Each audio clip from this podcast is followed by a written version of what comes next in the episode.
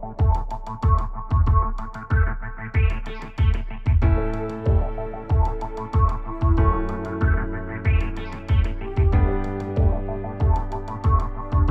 Hey everybody, Sam Mellinger here, sports columnist with the Kansas City Star. I am grateful for you listening to the 79th episode of the Mellinger Minutes for Your Ears podcast. We try to put together the best show we can for you every week, but I think you'll like this one more than most. We're going to start with the point about the Chiefs in general and this Chiefs Broncos game in particular that I think is really kind of being missed by a lot of people. Um, then we have some great questions here about supporting Kansas City's playoff struggles, Travis Kelce's part of the offense, and whether it's more fun for somebody like me to cover a team like this with some degree of uncertainty compared to, you know, some of the Chiefs teams that we've had in the recent past. Uh, the bonus section is probably my favorite that we've had in almost two years of this show. To my knowledge, uh, this is the first time that Eric Berry has spoken publicly in three years since he retired. Uh, there's a column um, that's on the website right now, and it's free for all, no paywall on this one, uh, with Eric telling some stories he's never told before about Kansas City, about that last season with the Chiefs, his love for cars, and what it'll take for him to play in the NFL again. Hope you read it because um, there's some stuff in that column that isn't going to be on the show, and I hope you stick with us to the end of the show because there's some stuff in this show that isn't in the column. So uh, let's start with something that surprised me when I saw it when I was looking at this Chiefs Broncos game. Um, the Chiefs are ninth in points, um, which seems okay. But look, I, I think some of this is a statement of how good the Chiefs have been offensively for a while. But ninth would be the team's lowest ranking since 2016. And that was the year that they lost in the playoffs to the Steelers, despite not giving up a field goal. And that was also notably the loss that really put it in the front office's mind that they needed to make some major changes to push this thing forward. And not just at the quarterback position, um, although obviously that's been a huge part of it, but with a lot of other stuff too. So, you know, this stuff is real. You, you might know, right? The, the Chiefs have scored 20 or fewer points in four of their last five games. That's three against the Titans, uh, 20 against the Giants, 13 against the Packers, then the you know explosion or whatever 41 against the raiders and then back down to 19 against the cowboys. So listen to this. Before this the chiefs had not had consecutive games of 20 or fewer points since mahomes became the quarterback. And in fact the last time that they went 20 or fewer consecutively was that awful stretch of 2017 that was so bad that andy reid gave up play calling privileges.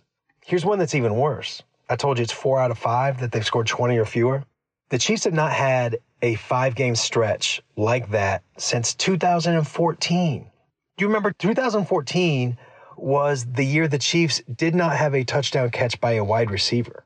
And it's still the only team Andy's had here that didn't make the playoffs. I mean, it was it was so bad they tampered with Jeremy Maclin to sign him and had to feel like the whole thing was worth it even after they got caught. So that's where this Chiefs team is right now. And people aren't talking about that as much. And I suppose it is for a few reasons. You know, they're still generally moving the ball pretty well. And, you know, most importantly, obviously, they, they've won four games in a row. But there is something fundamentally problematic with the offense right now, which means that this is a really telling matchup right here. Well timed for the Chiefs to either show they're getting out of this and ramping up toward the playoffs, or, you know, who knows, maybe the other way that this thing is just kind of stuck in the mud and not going to have liftoff because the Broncos have a really good defense. I mean, I don't think those guys can score enough to win this game. We'll see about that. But that defense is legit. They are third in points against.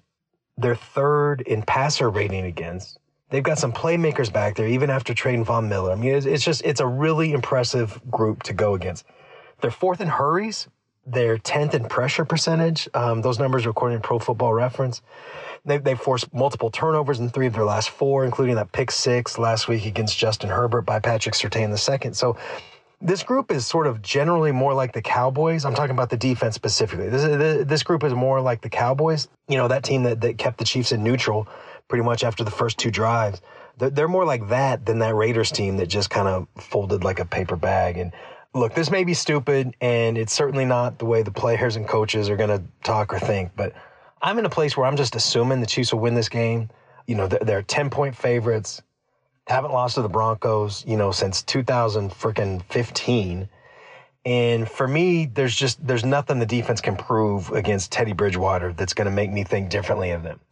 So for me, this is all about how well the Chiefs, after a bye, after a month of talking about fixing some stuff and executing better and all that, to me, this is about how well that Chiefs offense can perform against a, you know, second or even maybe third playoff weekend caliber defense.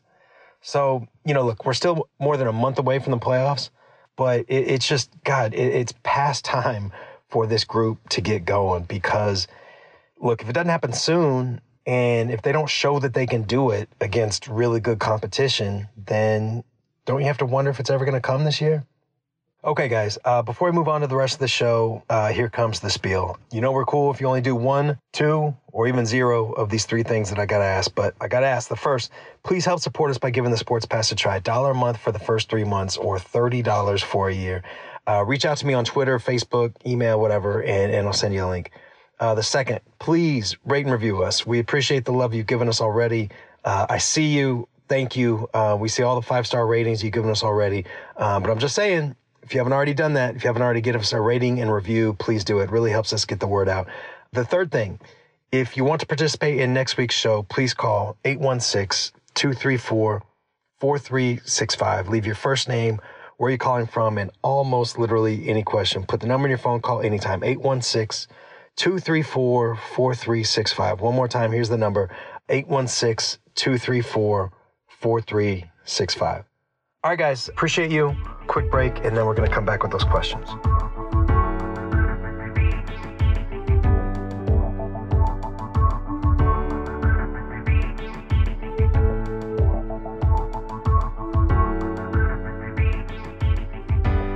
Hey, Travis.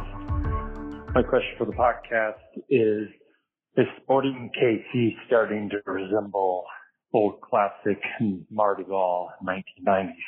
good enough for regular season, but fails gets better competition in the playoffs, or even like a Moneyball example. Good in the season, but can't do it, or when it's do or die in the playoffs. Thanks. Well, yeah, I mean, I I do think there's some similarities there, and um, I mentioned this in the minutes this week. But if, if you follow sporting and you also follow baseball, it can be easy to think about that line from Billy Beane, the A's general manager, when he said, uh, you know, my, my bleep doesn't work in the playoffs. And um, of course, he didn't say bleep. And uh, I, I do think that there's a similar vibe right now with sporting. Um, you know, Andy Reid, if you think about it, I know we're caught up in the, the Super Bowl push and we should be because they've got that quarterback and they've got this talent. But if you look at just sort of the the years, number of years, championships won, how often they're in the playoffs. I mean, it's it's pretty close to where Andy Reid is right now. Um, you know, I and look, before we go too far down all these comparisons, let's we need to recognize a few truths right? Like uh, the, the most obvious being that uh, any comparison to Marty Schottenheimer, Sporting already won the championship that would have defined Marty Schottenheimer's career and, and would have put him, no doubt about it, into the Hall of Fame. The, uh, Sporting has already done that. Um, those Chiefs teams in the 90s obviously never did. They never made it to the Super Bowl. So if you're looking for cross sport comparisons, like I, I, don't know. I just think, you know, again, maybe the more accurate one is is Andy Reid's Chiefs right now, at least until and unless they win another one. Um, you know, maybe it's the Packers winning only one Super Bowl so far with Aaron Rodgers, something like that. Um, the other thing that's worth pointing out is that MLS is kind of bonkers. The top four seeds are all gone, done. So it, it's not like Sporting is the only one with some regrets or missed opportunities, right? So, look, that's all true, but so is the fact that since the 2013 MLS Cup in the Blizzard, in a shootout, Sporting has only advanced three times in the playoffs, and they've never done it more than once in in any single postseason. So, look, like anything, you know, there's some bad luck involved, um, you know, running into the wrong team at the wrong time, but you know, at some point it, you sort of start thinking that maybe Sporting is the right team to run into during the playoffs. You know what I mean? So, look, I don't know what the answer is. Um, you know, I know there's been some talk about how Peter Vermes, you know, maybe rides his A lineup a little too hard in the regular season, you know, wearing guys out and, you know, maybe sort of stunting the development of depth. But I'm not sure I completely buy that, you know, as sort of an overarching explanation. And, uh, you know, for a lot of reasons. I mean, they've, they've had injuries like all these other things. And, you know, and I say that I'm really not sure what I'd blame all this on. You know what I mean? Like, I watch that team. I talk to people, you know, inside and see how they operate. I mean, that, that is a good organization. You know, they they work with purpose. Um, they're driven. That's that's what makes this also frustrating because as good as they've been, um, you know, they should have more trophies by now. Absolutely. And, you know, I think Vermes has some hard questions to to ask himself and the staff. But I think one thing about Peter that I think is easy to miss because of how he is, you know, sort of generally in interviews and on the sidelines, he is really good at evolving. And he's not married to one tactic or one philosophy or one way of doing things. If if he finds something that he thinks is one percent better, like he's going to throw out whatever it is that he has to replace it with. You know what I mean? So, um, you know, I think that he is open to adjusting things. Um, I also think that with every change comes unintended consequences. So you have to look at things from a lot of angles and make sure that something you change to fix, for instance, you know, the the postseason stuff. If you if you have a change that you think will fix that, you got to make sure that you're not creating some other problem that keeps you from getting to the postseason in the first place. You know what I mean? So it's it's it's a complicated deal, but you know the plain truth is that Sporting has underperformed the fair expectation that the club's success has earned. And you know you'd rather be Sporting than like you know Toronto or Houston or Dallas or whatever, but if you're content being out early in the playoffs every year, then you're probably just not competitive or ambitious enough for this level. So again, I don't know what the move is. I, I wish I did. I wish I had something to tell you. Um, that would make for a great column and a great show, right? Um, you know, I was a little surprised at the move with Ilie, but I also get the money and and cap space and where they are at midfielder, you know, and and I also think that way more times than not, when Vermes decides to cut loose, you know, uh, cut somebody loose before some fans would have expected, he's turned out to be right. So, but look, I think to me, getting caught up in that stuff is is off the point. Like this offseason has to be about more than just that usual roster churn. You know, it's got to be trying to make sure that you're as young and talented and efficient as possible, but they also need to spend time and be honest to themselves, trying to figure out how to get out of the cycle they're in and and how to get out of it the right way. You know, uh, get out of it by having success in the playoffs, not by not reaching the playoffs. So it's going to be a hell of a thing to watch. Um, so okay, uh, here's Jeff uh, with a with a Chiefs question. Hey, Sam, this is Jeff. I'm a Kansas City expat living in Birmingham, Alabama right now. Got a question about the Chiefs. It seems that as Kelce goes, so goes the offense. When Kelce has a hundred yard game and he is catching balls left and right, they look like the old Chiefs offense that we're so used to. And when he has games where he's not catching anything, the offense looks bad. And I'm wondering how much of that is Kelce. What's the chicken and the egg here? Are the bad games on Kelce? Are they on Mahomes? Or are they on the uh, offensive play schemes? Thanks. Love your show. So um, I, I, do think that there's something to this. Um, I really do. Uh, Kelce had 23 yards on four catches when the Chiefs put up 42 points on the Eagles. But otherwise, if you look through it, his best games generally line up with the offense's best games, and his worst games generally line up with the offense's worst games. I wrote a little bit about this two weeks ago um, after the Raiders game. And I know there's a lot of factors involved here, and I'm oversimplifying all those things. But for me, the critical part with him is just how he gets off the line of scrimmage. Because there have been games in his career and this season, and the Giants game this year might be the, the, the clearest example. There are times that the defense is essentially defending Kelce with like criminal contact. I mean, just mugged at the line, like locked up, and just daring officials to keep throwing flags.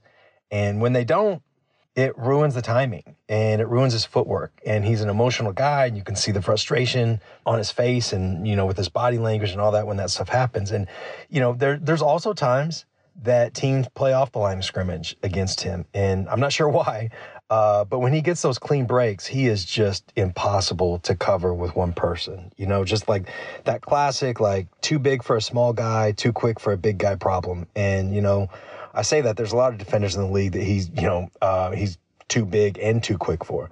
Um, the, the Raiders game to me was really interesting because they tried putting a big corner on Kelce, strong guy, press him, bully him, all that. And Kelce basically just threw him to the ground and ruined that plan. So that's part of this too.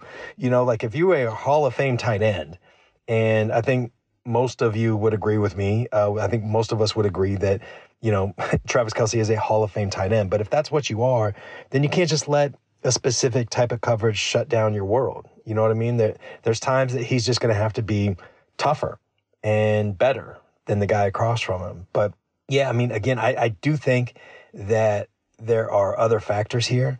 And, you know, it's worth remembering all those things. Like he needs to see the field the same as Mahomes. Uh, the throws needs to be accurate from Mahomes. Um, other guys need to be getting open often enough that teams can't just put two guys on Kelce the entire time. But I do think this is a smart observation in the question. I really do. That Kelce is kind of the key to this thing working at times. Third down outlet. Chiefs have been great on third downs, but he's sort of the third down safety blanket, all those things. So, yes, um, I, I, do think that that's critical. Um, okay, uh, we got time for one more question, you guys. Uh, here's Ethan. Hey, Sam. My name is Ethan. I'm calling out of Los Angeles. I was wondering, you know, there's been a lot of turmoil this year with the Chiefs season, a lot of ups and downs, a lot of games maybe they should have won. Um, there's more uncertainty with is the team good or not than perhaps in, in previous years of the Mahomes era. And I'm curious if you enjoy covering the team more in a year like this year where maybe no one really knows if the team's good or not compared to maybe the past couple of years where the, at least from the outside perspective on the team was was maybe a bit more confident and, and just kind of how that influences your, your enjoyment of your job. Thanks. So look, I have and will continue, hopefully, um, you know, to cover this team with energy no matter what, right? Like that's the job. And I've done that with two and 14 teams, seven and nine teams, nine and seven teams, uh, teams that played in the Super Bowl. I get that those of you that have real jobs, um, that, you know, your interest can go up and down based on any number of factors, but this is my job. So I need to be able to find the best stuff I can no matter what. But with all that said, um, I don't think the thing with me is whether the team is confident as much as for me, the thing is just whether there's natural storylines that draw people in and interesting characters, uh, specific strategy stuff, human nature, uh, people on the team and in the organization that I can talk to away from, you know, press conferences to help me understand things a little bit better, which in turn help me help you understand things better. You know what I mean? So I, I would take that stuff with a 10 and 16 over not having any of it with a 16 and 0 team or whatever. Here I am still stuck in the 16 game records, right? Um, so let's just say like 11 and 6 or whatever and 17 and 0. But you get where I'm coming.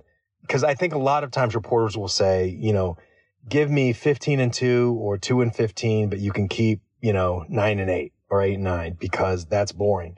But I think that's probably true that there's some really interesting eight and nine teams going forward. And there's some boring winners and losers. So, you know, for me, it's more about those stories. And there were plenty of them in 2012, for instance.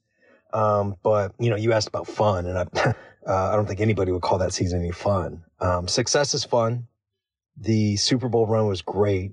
Uh, but just honestly, like straight up, the, the most fun Chiefs team that I've covered was 2018.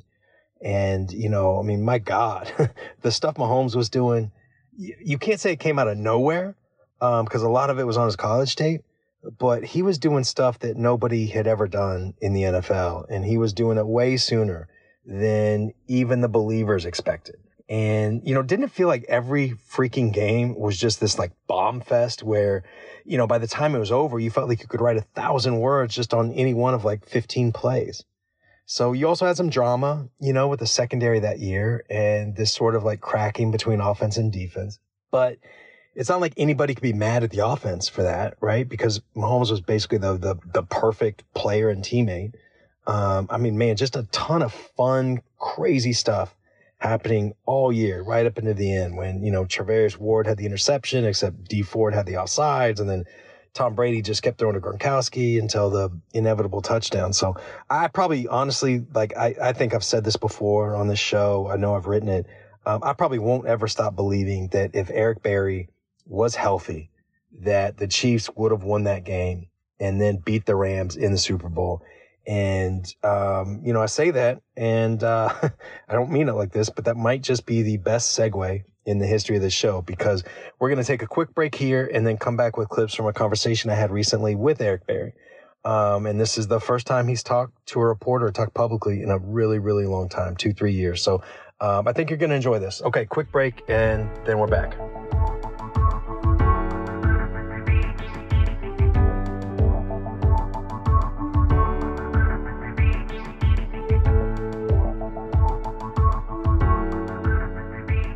Okay, so the, the backstory here is that a few of us at the Star have been trying to get a hold of Eric Berry for a while now.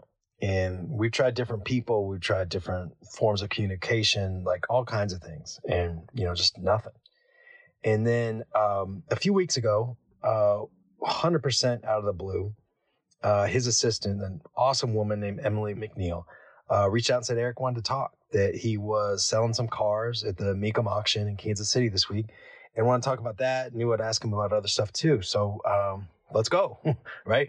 Um, and the conversation was great. Look, Eric is is really smart, um, introspective. He's honest, uh, a specific way of looking at things, and you know the stuff he's been through. I mean, I don't know anyone who can relate to this type of career, right? Like Pro Bowl as a rookie, torn ACL, then a Pro Bowl, All Pro, cancer diagnosis, chemo, then back to the NFL two more all pro seasons and then basically an Achilles injury and some other things that ended his career. So, you know, this is going to be a little bit different than we usually do with this bonus section just because um, I think Eric Berry is different and he was expansive in a way that honestly, I don't remember him being as a player. And, uh, and I think a lot of you will want to hear from him. So, look, the first thing I asked him was just pretty basic, you know, just how are you feeling your days now? Right and uh, we'll let the conversation play for another question or two after that. So here's Eric. Oh man, I'm just still training. You know, just working on some things business wise, and you know, just staying ready. Um, I have had a few calls to come back to the NFL, but for me, it's really about timing, and uh, I just really needed to take a break and really see what was what, if that makes sense, because I think for a few years there, everything happened so fast and I never really got a chance to reflect and see, like I said, what's what. And, you know, taking some time to really reflect and think about things that's happening, things that I want to do and things I want to accomplish. I think that was much needed. And uh, I'm just in a real good space right now. And I feel, feel really good about where I'm headed. So. Uh, I mean, th- there were some, uh, reports or rumors or whatever about, uh, you being somewhat close or seriously thinking about coming back. I think it was last season. Was it? Is, that mm-hmm. true? Have you been close? Do you expect to to be close? uh, I mean, I'm close now. Like I think, just from a physical standpoint, I'm where I need to be. Or it's about timing with me. You know what I'm saying? It needs to it needs to have purpose. It needs to it needs to make sense to me on why I'm going somewhere or why I'm doing a certain thing. So once I feel that, then that's when you leave me with a uniform on. So I asked Eric to clarify a few different ways about what that purpose is. And the best way that I can sort of translate my understanding of it is that when he was playing the first time, he didn't really fully appreciate how much his story meant to people. He just, he wants to make sure that the timing is right, that his play is where it needs to be, um, that he's doing it for himself and that he is, um, you know, following his own heart, that, you know, he can take in all of what would come with his story, what it is. Does that make sense? So, um, anyway, here's him describing that in his words. We'll play right through another like quick little back and forth. Um, you know, me asking a couple follow ups. Okay, here's Eric again. Man, I was I was operating at a different frequency at that time. I don't know. It was it was just I just had tunnel vision on like living and and really just being the best person I could be. Like when people were telling me things, I would hear it and I would, you know, I would appreciate it, but it was really about, all right, back to what I'm supposed to be doing, you know? So it was, I never really had time to really just say, wow, like my dad sat me down and said, bro, do you really understand what you did? and the answer was no. Apparently, like, nah, I didn't. I didn't because I just, I was just in go mode. Like, I was in go mode. And I had a real close friend of mine who was, you know, going, he was with me like right along the way. And it helped him grow spiritually because he felt like seeing me go through that transition from not really being able to do anything to this all pro player, You know what I mean? And he was right there with me while I was training and even before I got sick. You know what I'm saying? He saw mm-hmm. the level I was at. Then he saw how chemo and cancer affected me, but he saw how I fought back through that. And it was, I think he firsthand witnessed like divine intervention and that it was, it definitely is a God and a higher power and that affected him. So I was, I was thankful for that because it helped him on his journey too. Um, I just, I want to make sure I understand, you know, as, as, as well as I can. What I hear you saying is that to come back, you said a purpose, like you need to feel like that you're in a place to accept those messages and, and feel them, or am I getting this wrong? No, you're not. You're not getting it wrong. It's just I feel like everything to me is really artistic when you really look at it. You know, a lot of people they look at Basquiat or they look at a Picasso painting or they'll look at a fashion designer and say, wow, like they came out with a great piece of art or, you know, they came out with this great collection and they do it time and time again. But a lot of people, like people always say, embrace the process, but included in that process is the creative process. And the way you express yourself, that's a part of that. So if you look at me and you see, if you deem me a football player, like if I'm an athlete and my art is football, there's a certain way I want to express my art. You know what I mean? And it has to be, it has to be in a way that's very particular and it needs to stand out and be with intent and people who really know the game, I really want them to acknowledge and see, take that art for what it is. You know what I'm saying? And going to be some people that don't understand it as always, but it's a certain level and it's an acquired taste that I'm trying to present on the field, if it makes sense. So that's interesting, right? And, um, you know, I always say we don't really know the athletes and coaches we cover, you know, not in the way we sometimes allow ourselves to think. So I'm keeping that in mind, but I'm also telling you that this is a smart man who has been true to himself through a lot of wild twists, good and bad. And at least to me, he sounded like he's in a genuinely good place um, with or without football. So you heard him say earlier he believes he's physically there, and there are some athletes who I doubt on something like that, to be honest with you, but um, this is not one of them, right? Um, and not just because of, you know, being an all pro after chemo, but I think that an athlete, especially a smart and thoughtful one like Berry, I just think that one of the few benefits of going through so many major setbacks and recoveries, I, I just, I, I, believe that you get a sort of higher level of understanding of what your body can and can't do. You know what I mean? You, you, you, you get a better idea about when you're ready and when you're not.